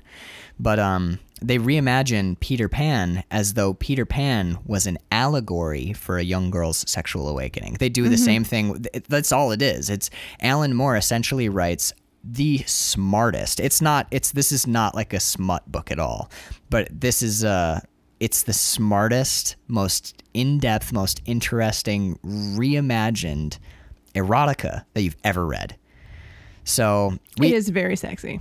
It is incredibly sexy, and we can talk about that. My first question, I, it was going to be my my last question, but since you brought it up, um, and we'll, we're going to have to deal with this because this is like a 400 page book, so we're going to have to, you know, talk about this for several months. Okay. Um, did this book turn you on? A little bit. So yeah. me too. I was very surprised, like reading this book because the the art style is it's not it's not modern comics art. No. not at all. No. there's a little there are touches And of Art Nouveau. It's not even like highly realistic art either. no, have, have you do you have any familiarity with Victorian erotica at all? No. Okay, this we should look at some, but you should look at some before the next issue. This is done in the style of Victorian erotica. Um, and I flipped through and I saw some places where um, she does different styles of art that are clearly um, pulling from very famous Victorian artists. Like, um, Right. I'm drawing a blank. We can add this in somewhere. We don't have to. You can just draw a blank and we can talk about it next week. Um, but the, the uh, I have a reading ahead because I can't read two things at a time. I, I I just can't keep it all in my head if I do. So I'm I'm plowing through it. So in the future, they talk specifically. They they repeatedly reference Art Nouveau. Yes. There are Yeah. definitely Art Nouveau touches in here. W- one thing I love, and the art style does change. Gebbie has a lot of range. She doesn't just do the same thing over and over. Like, for example, when we're in the real world, she draws in one style a lot of really soft colors. And then when we are in people's stories or in flashbacks, the art style Oh. changes. So you, this is ahead of where we're going to talk Sorry, about today. I should not have flipped forward. Anyway, that's okay. fine. Um, so, I mean, part of the draw of this comic for me is how it's it's so weird. Like when you read The League of Extraordinary Gentlemen by Alan Moore and you flip it open, it looks kind of like that that like really really uh, like stipply line work that the artists do. It reads and looks like an Allan Quatermain novel or The Portrait of Dorian Gray. It has those that feel of those literary novels. And when you open this comic, it reads and feels like Victorian erotica. The only reason I know anything about Victorian erotica is because when I was in college, I wanted to write a. I was I was a, an assignment for class, and it was like write in a a, a style gone by or whatever, write mm-hmm. in an old style. And it, a lot of people were like, "I'm gonna do Shakespeare. I'm gonna do Shakespeare," and I was like, "I'm gonna do Victorian erotica," or e- mm-hmm. it was either that or it was gonna be like the Penny Dreadful like pulp grind novel thing. So I mm-hmm. read a lot of Victorian erotica, and it was it's really fun, and all the art looks like this. So it's like he produced a modern volume of like a lost art in mm-hmm. some weird way. Um, so do you want to start? We're gonna do it. We're gonna do it by chapters because the book is broken into very short chapters. We're gonna do chapter one and chapter two, and you don't have to buy the like super crazy art version of this, but if you're gonna to get the most out of our podcast, I would recommend getting a copy of this. You can probably get it from your library. Um, and if you have a local comic shop or on Amazon, pick up a copy and you can go through. I mean, read the whole book, but if you want to dig into it with us chapter by chapter, it'll be useful to have a copy. We'll talk about it as best we can, though. Um, do you want to just start with chapter? Well, let's Yeah, start we with chapter in? one. Yeah, yeah, yeah, yeah. What did you think? Um, I really didn't like so much how this chapter was set up. It's all um the panels are all showing a mirror. Right. Every This- single panel. Yes, every single panel. And I just I got kind of bored slash annoyed. Okay. Like I understood that they were trying to do something here. I'm not really sure what they were trying to do. Okay, I was gonna ask because I think I Um, know what they were trying to do. but it was just like I need something different. So those couple of panels where like people are in front of the mirror or like um, they're moving it, they're like shipping it across the world or whatever. Like that was a really welcome relief for me. Um, I love the panel where the maid, the maids are like in her room talking shit about her and uh-huh. then steal her money. I, I was wondering if she left that out for the maids. Oh, like because it's not there the night before and she's in a hotel. So i thought she was like thank you for oh. cleaning up like how you can leave a tip for the maids on the dresser or whatever so i think that that's what that was. I thought she was like living somewhere and this was her house and these were her maids. she is living somewhere but we see her move from here to a hotel. Right, so i assumed that that's what it was. Um the the mirror conceit. I really liked the mirror conceit. I'll dig into it deeper in a second, but what I like about it is she has that conversation with um, Monsieur uh, uh, Roger, when she says when he's like I'm a big you misunderstand I'm a big admirer of your work. Mm-hmm. right. Mm-hmm. She she writes erotica. Um, and where the woman we're talking about, the by the way, is an important character. Her name is um, Lady believe- Fairchild. Lady Fairchild, yes. Um, she says, "I disagree with your take on literature." He says, "Fiction is the mirror that we hold up to the world," and he says, "Fiction is not." A mirror, Right, Or the, the woman. She's she quotes Plato and says Plato, fiction's not a mirror. Fiction is. She essentially says fiction is a reality, rarefied, more vivid, more real. She says it's. She calls it the ideal. So she says this world, our world, the world we're in, is dull and flat and pale and boring. So what I like. Um, we have to discuss the twist ending to discuss this. So the twist at the end of this issue, uh, the whole time, she is. We see her in kind of. We see somebody in bed. We see limbs. We hear dialogue that's like you know like spread your legs. I just like to watch. Um, and like you're. Uh, she says we hear. Uh, we don't know who's speaking, but some of the word balloons say things like, "Oh, your your breasts will never be this beautiful again once you're grown," and the. Uh, the mm, uh, maids say like, "Oh, she's in here with young girls," young right? Like very. The implication is like very young girls. She's in here with like, Like prepubescent. where is that? That's our. It's right there. Will you grab it? That's our one o'clock warning, so we can get to our play on time. We might have to put a pin in this, but uh, we'll come back to it after we get home. But uh, so we get the the sense that she's having like really like philandering dalliances with really young girls. Before the maids even came in, I thought it was a man in there with a young woman. oh yeah, yeah. And then when they reveal that it's like an older woman, I was like, what the fuck is going on? Right. And then she talks about how she is like really she's on drugs and she's all fucked up. So there's like these weird like l- like opium laudanum fueled sex sexual escapades with very young girls is what we think. But at the end There's nobody else in the room with her. yeah, at the end we find out that she's alone, mm-hmm. and she goes over. She asks like, "How did I look?" And that we hear another voice say, "You know, you looked marvelous. Or, you looked very unladylike." Very. And the first voice goes, "But not old, right? Not old." And then like, don't answer that or Yeah, something. don't answer that. Kiss me goodnight. And we see Lady Fairchild stand up off the bed and walk over to the mirror and kiss, Kiss the, the mirror. mirror. So Lady Fairchild, that fucking blew my mind. She's been alone this whole time and she's having a conversation with herself, her younger self. Her she's imagining that she is a her younger her.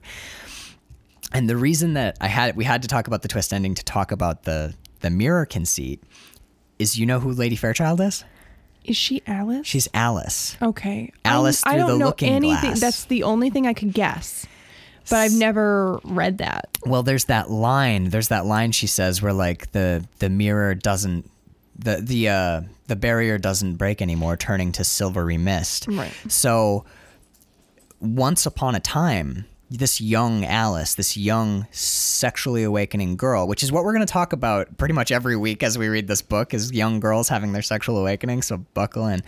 But um, this that that defining peak moment for her, she's trying to recapture it with drugs or with like sex with in front of this mirror and this weird voyeurism. But the reason I think that Alan Moore chose to only let us look at the mirror and see reflections of everything is because it does become repetitive. We don't ever get to see the vivid, real world beyond the mirror. So we're trapped like she is. We're trapped like she is. She is forever gazing at that mirror, praying for something more, for the art to open up, for the world to open up mm-hmm. and like give her that expansive. But she do, she can't do it because she's old now, and that that time of her life is past. That that youthful, the innocence. the innocence, the exuberance, that that peak moment of atomic bomb awakening can never be recaptured. And now she's trapped in like this mm-hmm. pale. It was, I I was bored too after like the second page, mm-hmm. but then I started to kind of understand what he was getting at, and by the last page, I was like, that is beautiful. It's it was haunting. Um, I wrote down, um, we're not looking out through the mirror. That's what I thought at first, is that we were like behind the mirror watching, but we're not. We're gazing into the mirror. We're we're basically sitting in the chair where someone would sit to brush their hair and watch the mirror, and uh, it, later, and this is I'm getting ahead, but I I just have to because it does tie back. So since I'm reading ahead, I'll try and make connections where I can. Uh, in chapter six, Fairchild's going to say to another character, she says that she finds furtive voyeurism repulsive. But I think the word furtive is really important because this whole first chapter is about sort of like auto voyeurism. Well, in chapter two, too, Right. I've got something. Yeah. um it Do you want to just go on? Uh, yeah, I don't think I had. I I wrote down. I thought she might be the Wicked Queen. You know, like mirror, mirror on the wall. Oh. Well, because I saw mirror, and Right. I if if it had been called a looking glass, I would have got it immediately. But they Mm-hmm. Right. call it a mirror, so I was like, oh, is this the Snow White Queen? And she's such a bitch to the maids. Yeah. she's like. No, you stupid fucking woman. You know, she, she's, she doesn't say fucking, but she's like yells at the maid who's brushing her hair, and I'm then I'm like, wait a minute, the it, she can't go through the mirror anymore. I'm like, oh shit, is this Alice all grown up? Oh fuck, this, That's the only thing that I could guess. Um. Okay, so chapter two. I have a guess on who this is. You already know. I know who it is because I've, Okay. I've read a little bit ahead, but I misidentified her. I totally misidentified her. So who did you Is think it it, was? It's not. That's who It's I thought. It, that's who I thought it was too. And I complete. It's because of the shoes. The slippers, and then like she talks about her her mom dying, and then her step- stepmother. and she, and she says, Yeah. "My m- stepmother, you know, says it's better to give than receive." And there's the it's silver shoes, and she Mm-hmm. meets a prince at night. And when she goes back to bed, she like i thought like she was leaving her shoes outside the door, like losing a slipper at a ball. Like maybe she was Oh. trying to recapture the I, yeah, I have questions about that. But anyway, yeah, me too. I want to dig into that at Mm-hmm. the end. But there are a couple of hints here. Um, her Is she famously a redhead? She is not. I I don't. think yes, that I think are- she is. But um, it's this is important. There's one clue in. I thought it was Cinderella until Mm-hmm. I read ahead and found out who it actually was. There's a very Mm. very obvious. She when she tells her story, you're like, oh fuck, it's She's blah, from the blah. Midwest, and she, Cinderella is not from the Midwest. Cinderella's European. So who would come from Kansas? Really. It's Dorothy from the. Dorothy had black hair. It's Dorothy from the Wizard of Oz. I don't know what the red hair thing is about. Um, she just happens to have red hair. she just happens to have red hair in this, but yeah, it's Dorothy from the Wizard of Oz. Is the second character but she we're lives with her to, aunt and uncle in. and she that's why she stumbles over stepmom. She rather than say like my aunt and uncle, she says in a, her later story like after her parents came to pass, she went and lived with her aunt and uncle, but um Hmm. she I think she's just glossing over like a complex family history essentially. Gotcha. But yeah, this is Dorothy. The second person that we're meeting is Dorothy from The Wizard of Oz. I thought it was Cinderella. The, the story even plays out like the Cinderella story, and I think that's intentional because Alan Moore only gave himself three people to work with, but he probably Gotcha. wanted to touch on a wide variety of fairy tales. Mm-hmm. So he probably just used this character to explore the Cinderella myth or the the Cinderella fairy tale. You know, in brief, before moving on and developing his character more further. Yeah. So I think that for all intents and purposes, in chapter two, we can read this as Cinderella. So who is this guy? Is he anybody special, or is he just some weirdo who likes shoes? I don't know. He doesn't. I'm all the way to chapter seven, and he has not popped up again. oh, okay. So for right now, he's just a weirdo who likes shoes. Who really likes shoes? So we should talk really quickly about this. Um, one, we may have stressed it before, but let's stress it again. The artwork in this book is amazing. it really is. The artwork is superlative. and. I think that most of it is colored pencil. I agree. and I think that like the depth There's of color definitely and pastel, the though. There's definitely pastel work, but Yeah. it's beautiful, like oil pastels. Some of the richness I don't think you could really get from. But anyway, it's it's absolutely beautiful. This has some of my favorite figure drawings I've ever seen. I have specific pieces of art I want to talk about, but, Oh, and I'm okay. I am watching the clock over your head, so don't worry, we're safe. Um, but the other thing we need to stress, we have to stress this, is this book is erotica. It's very clever erotica. It's written by Alan Moore. It's super brilliant. The writing is crazy sharp. The metaphors are deep. It'll expand your mind and blow your brain out the back of your head. But there's a lot of penises, vaginas. There's people ejaculating. This is definitely this is this is it's not porn. This is definitely erotica though. This is this takes sex head on every time. But um, But um, and it's some of it's a little bit um uh, it's this is not vanilla sex either. This is not like oh reginald i i love it when we have a firm handshake after our 14 seconds of missionary. This particular issue ha- it covers a guy who has a shoe fetish who comes all over her her fancy sh- Brand her new brand new nice fancy shoes. new shoes. Yeah. In the bushes outside the hotel. Right. Like not even very far outside the hotel. no like they're very uh, they're witnessed you can yes. Uh, yeah, there's somebody watching. in the window. I think that this is um Lady Fairchild. Lady Fairchild because she's the only other one at the hotel. The next couple chapters bring the rest of our players into the hotel, and then once everyone's there, they start telling their stories Gotcha. to each other. Yeah. But yeah, they're like they're they're having sex in the bushes, like I would say twenty feet, fifty feet from the hotel. Yeah. Lady Fairchild's watching them. Like they're not being super sneaky.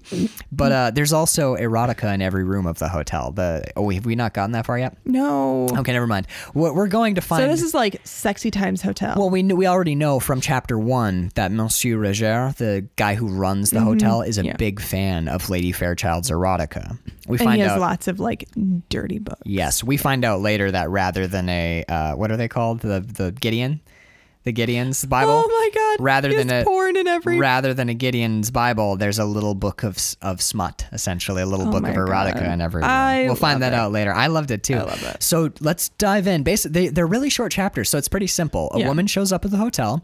She meets a kind of dashing military man. Yeah. Kinda creepy, kinda- creepy. Well, she he's a He like sees the shoes. Like we're Yeah. focused on the shoes in the f- first six the first panels, six panels. and he like the shoes. sees the shoes, and he's like, "Oh, gotta straighten my tie and go get my dick on those shoes." I guess, yeah. but um, yeah, he sort of charms her. They go to dinner Mm-hmm. and then they go for a walk, and she keeps protesting. She's like, "Oh, back in the back where I come from, if a man just I took, I think she's playfully I think so too. protesting. Well, of course, they end up having sex, kind of. they of. do everything, but we're just gonna blanketly say that he goes down on her, sex. and she kind of rubs him off with her shoe. with her shoe yeah she and then he comes all over her new shoes i we should talk about that eventually Yeah. but uh, but yeah so like she's very coyly being like oh if a man were to kiss like he's like well what, what about if a man were to kiss you oh this certainly that would be too scandalous and he kisses her and what if a man were to do this and he pulls up her skirt and then you know things evolve Mm-hmm. Things from progress. there but yeah, one of my favorite moments in here. Flip to the bit Mm-hmm. where she they're walking and he does the shoe fantasy metaphor. That Mm-hmm. was some of the where he discusses how how shoes are like fantasies. Oh yes, That was one. That was some here. of my favorite writing that I've read Mm-hmm. in not just a comic book but any book for like the last couple of years. That's so brilliantly put. Um, what? and I think it just cleared something up for me too. Which was what? I'll, I'll read. Um, you tell I was trying to figure out why did she put the shoes outside her door? Uh huh. And I was like, well, oh maybe she's wow, putting them- that just cleared it up for me too. The second Yeah. you said that, go ahead. I was say like, it maybe though. she's putting the shoes outside her door so that a maid or somebody can come and take them and clean them. But maybe she put them outside her door because she has.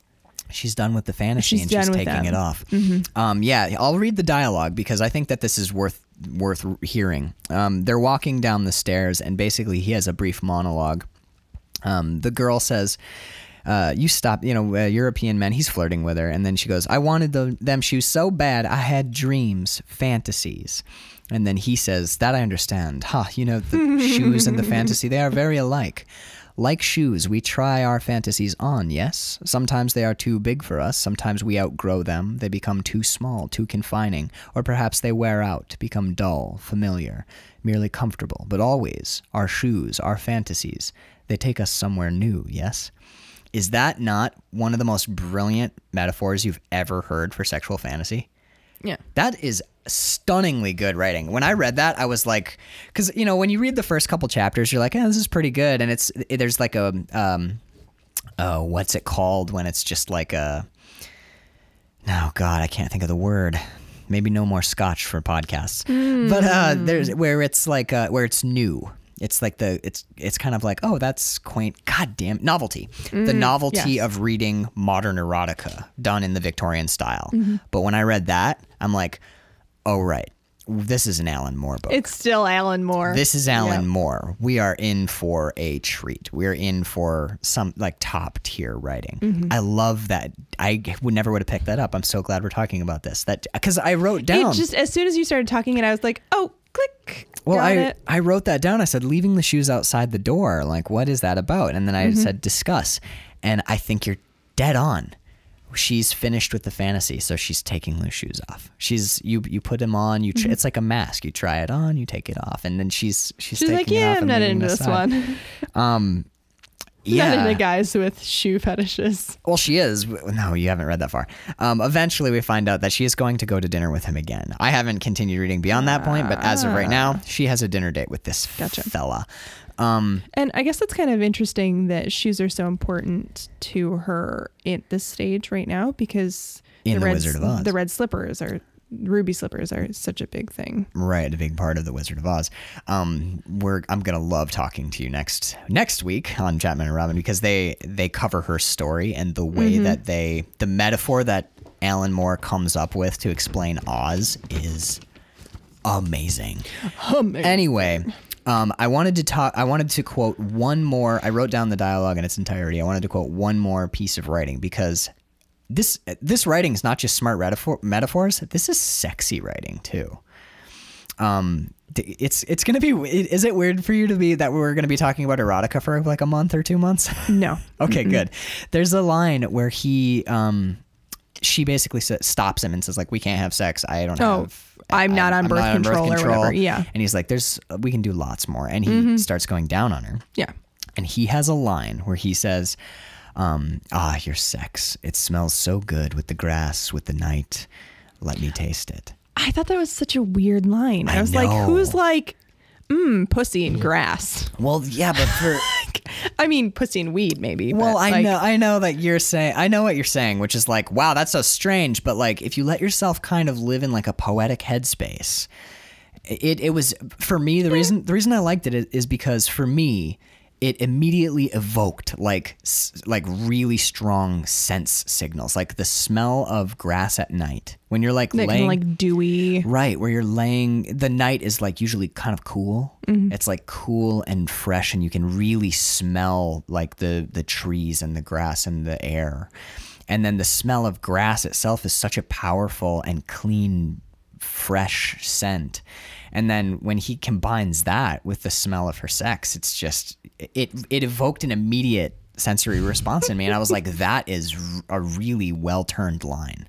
That was really powerful writing. I thought You that- were in the moment. Yeah. You're like, all right. I was right there with him, and I was like, I was like, yeah, that, and it was really, and it wasn't, it was, it wasn't like, wow, that was so sensual. It was sensual in the sense that it, it lit up The my senses. senses, yes. It was, it was like a, like this weird, like, like decadent sort of line. I loved that line, so I just, I had to, Decadent. had to talk about it. I was really, really glad, um, that I had stumbled across that. One of the things I like about this is I think as a culture, and we can have this is a longer discussion that we can have as we continue to talk about this book, but I think as a culture, we're really used to the like girl and guy walk into a room, five minute blowjob scene, three different sexual positions, cum shot, close ups all the way through. Like sex, our our our porn nowadays is very like uh, um, doing stuff to you. Uh, ooh, take it, take it. Yeah. You know, it's very, s- you know, when I say porn, you can think of a billion things and they all look the same. Super close ups. I really appreciated that the first like sexual act that we see is a man going down on a woman. Well, the Well, first- yeah, we but- don't actually see that one. We kind of do. We no, we see know that it happens. We see like when she's arching her back on the bed we, and her hands are between her Oh, I legs. we see yeah. masturbation, but the first sexual act we see is a guy going down on a girl. I appreciated that. And you know, you're talking about the whole like modern concept of sexuality. I feel like vagina gets a really bad rap and Right. like everybody's like, "Ooh, dirty stinky pussy." But Right. he's Yeah, yeah, like, yeah. "Hey, this smells really good." Right. And I- like I mean, guys who like vagina should like how it smells. You know, Yeah. like they should be like, "Oh, this turns me on."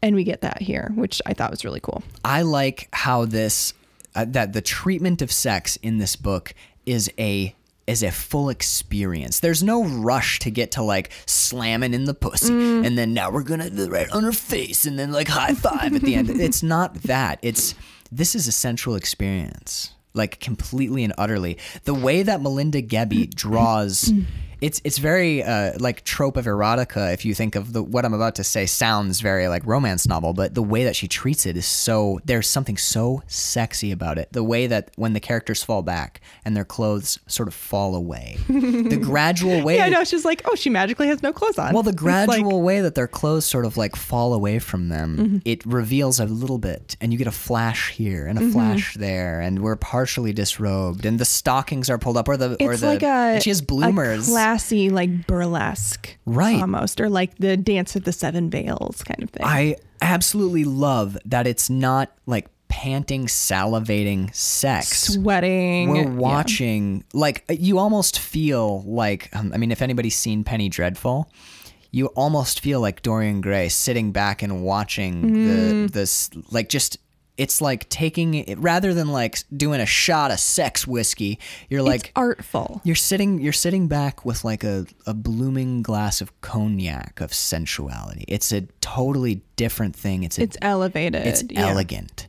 It's oh, it's it's it brings such richness Mm-hmm. to sensuality that it's it it takes you it takes your breath away because we're so used to that like that weird pounding Wham panting- bam, thank you, ma'am. yeah. Mm-hmm. And to just see something unfurl and unfold like that so so delicately and elegantly Mm-hmm. and watching characters drawings. These are drawings. We're talking about drawings, but watching characters like take pleasure in like the the feeling of someone's collarbone with their mouth Mm-hmm. or like the the the touch of their like stomach on their on their cheek. Like to take pleasure in a body rather than just running for the finish line. To be like god like the the line of your shoulder and like to see the way Mm-hmm. those lines are rendered. It's so beautiful. I'm a really really big fan. Um so I don't really have anything. el- I, I want to talk about some pieces of art, specific pages and chapters, and I'll have you turn to them and tell me what you think because I know what I think. But uh, what did you what did you think of the first two chapters? Just on the Um, whole, enjoyed it. I was a bit confused, but it was one of those confusions where you know as you continue that things will clear Right. up. Yeah. So I wasn't really concerned about it, but I was kind of like, meh, you didn't really get me with chapter one, but chapter two, I was like, all right, I'm here. And once we talked about chapter two, did it did it grow on you a little bit more when you saw the metaphor he was working with, or was it just too visually monotonous for you that the metaphor didn't? The matter? mirror again and again and again. Yeah, yeah, yeah. Yeah, I think it was just too visually monotonous Okay, for me. I liked it. I'm glad. and I didn't understand like the color of the mirror changes from panel I to panel, and I was like, "Is this supposed to be the progression of like midday to evening, or like oh, Well, what exactly is theory. The- happening?" The, colors do like- change, and she does mention that she's on drugs when she takes her medicine. Oh, you think it's like a psychedelic thing? Like she's he- tripping a bit, jumping and ahead just, a touch we do see two characters smoke opium later yeah me too but um uh, when we do see character two characters smoke opium later and the colors change like this so i'm wondering if this is rep- Okay. because once we get into the waking world we stay in one color palette Okay, you know what I mean? I think she's high there. Y- I she's think high. she's on drugs, Okay. and the colors gotcha. are like. "Ooh." okay, I was like, I don't know All right, what's going on. let's hit um, let's hit a couple of pieces of art. It could chap- be the progression of day to night. Actually, now that I look Chapter at it, like, one, page eight. Chapter one. Yeah, I want to look at a few specific drawings. I wrote them down. I was so Page eight, delighted. yes. Uh, chapter one, page 8 I wrote down gorgeous, gorgeous figure work. Oh yeah, The like way her that booty these in this Bodies, picture. yeah, the way this that panel? the human bodies are rendered.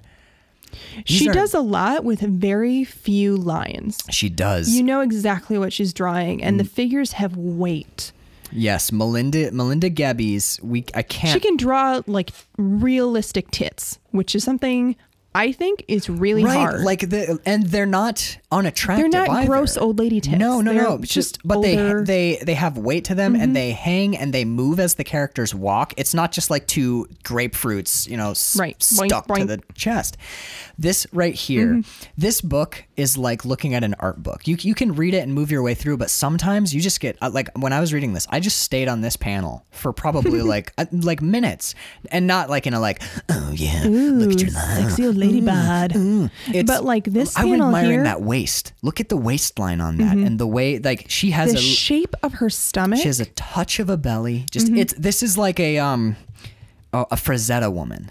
This is like a Frazetta woman rendered in a softer Mm. mm-hmm. She's not light. quite that like not that curvaceous, but, that that little bit of a belly, the high waist. This is a beautiful figure drawing. Beautiful. Mm-hmm. And then this panel directly below it, where she's leaning in to kiss the mirror. Yep. You can see the muscles in her lower back like strengthen and, stand up to hold the weight of the front of her body. Right, the the musculature under her skin is functional in every one of these Mm-hmm. pictures. And look, you can see her spine because she's bent slightly forward. How you round your lower back.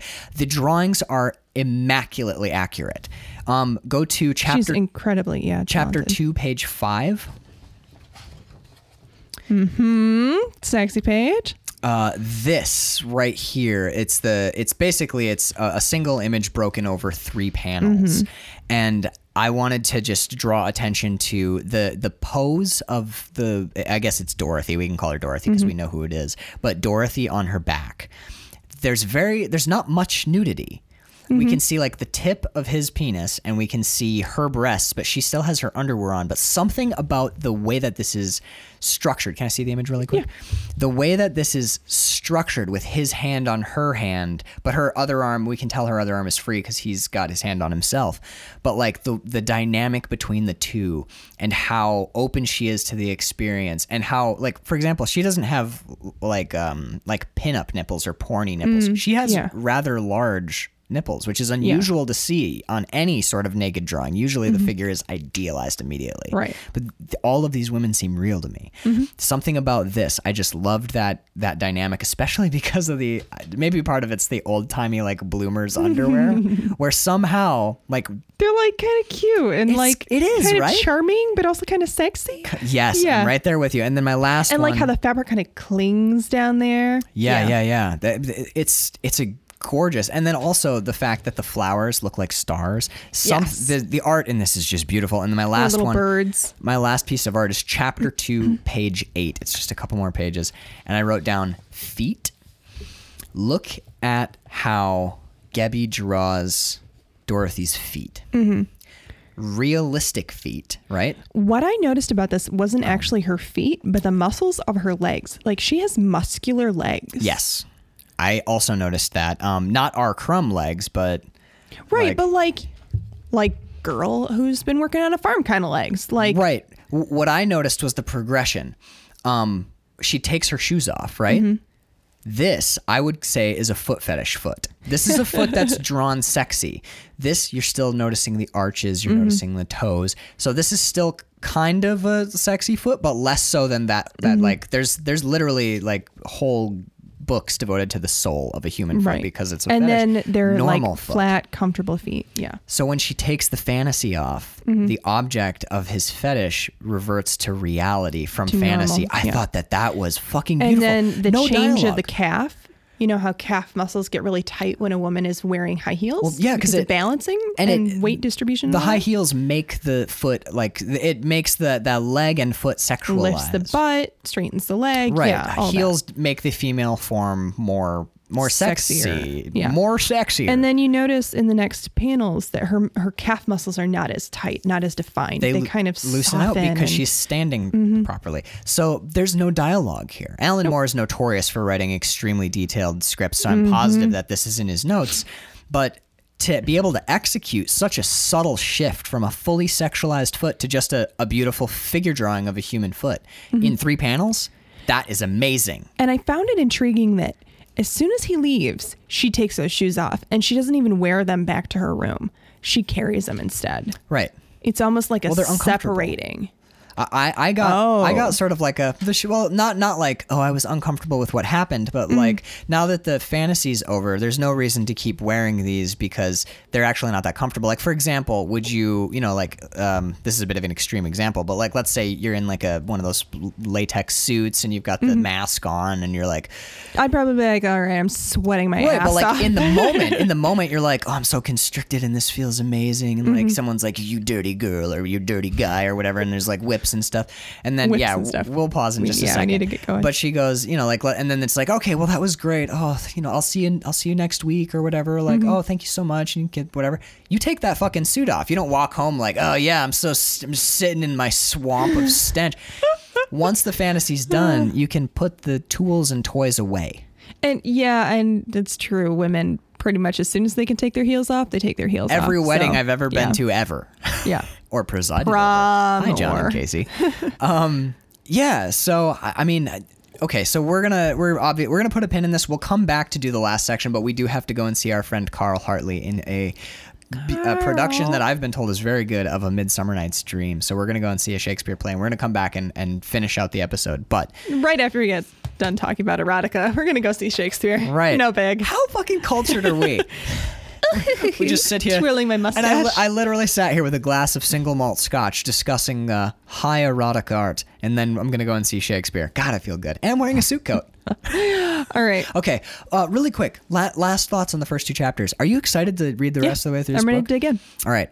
I think we should do. I'm glad we talked about it because I feel like I understand it better now. me too. And I think that going through them chapter by, uh, I'm going to read like Go, going through them chapters. Well, I'm gonna I'm gonna plow through the book, and then I'm gonna go back and do chapter three and chapter four for next week. Oh, okay. Sure. So, because I want to I want to read the book, but I also want to be like sharp for our discussions.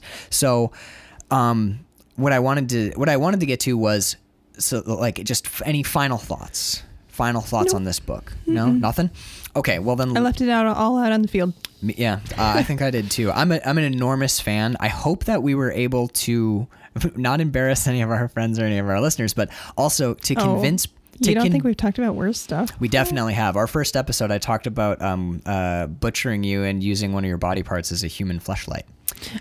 Go back to episode one for Oh, that such charming memories. little ditty. Anyway, um, I really hope that we've I've we have been able to convince some of you to go pick this book up. I cannot I cannot praise this book highly enough. Lost Girls is stunning. If nothing else, it probably puts you on some sort of watch list. It does. Well, we So, didn't I even mean, talk about bonus that. We didn't talk about that at all.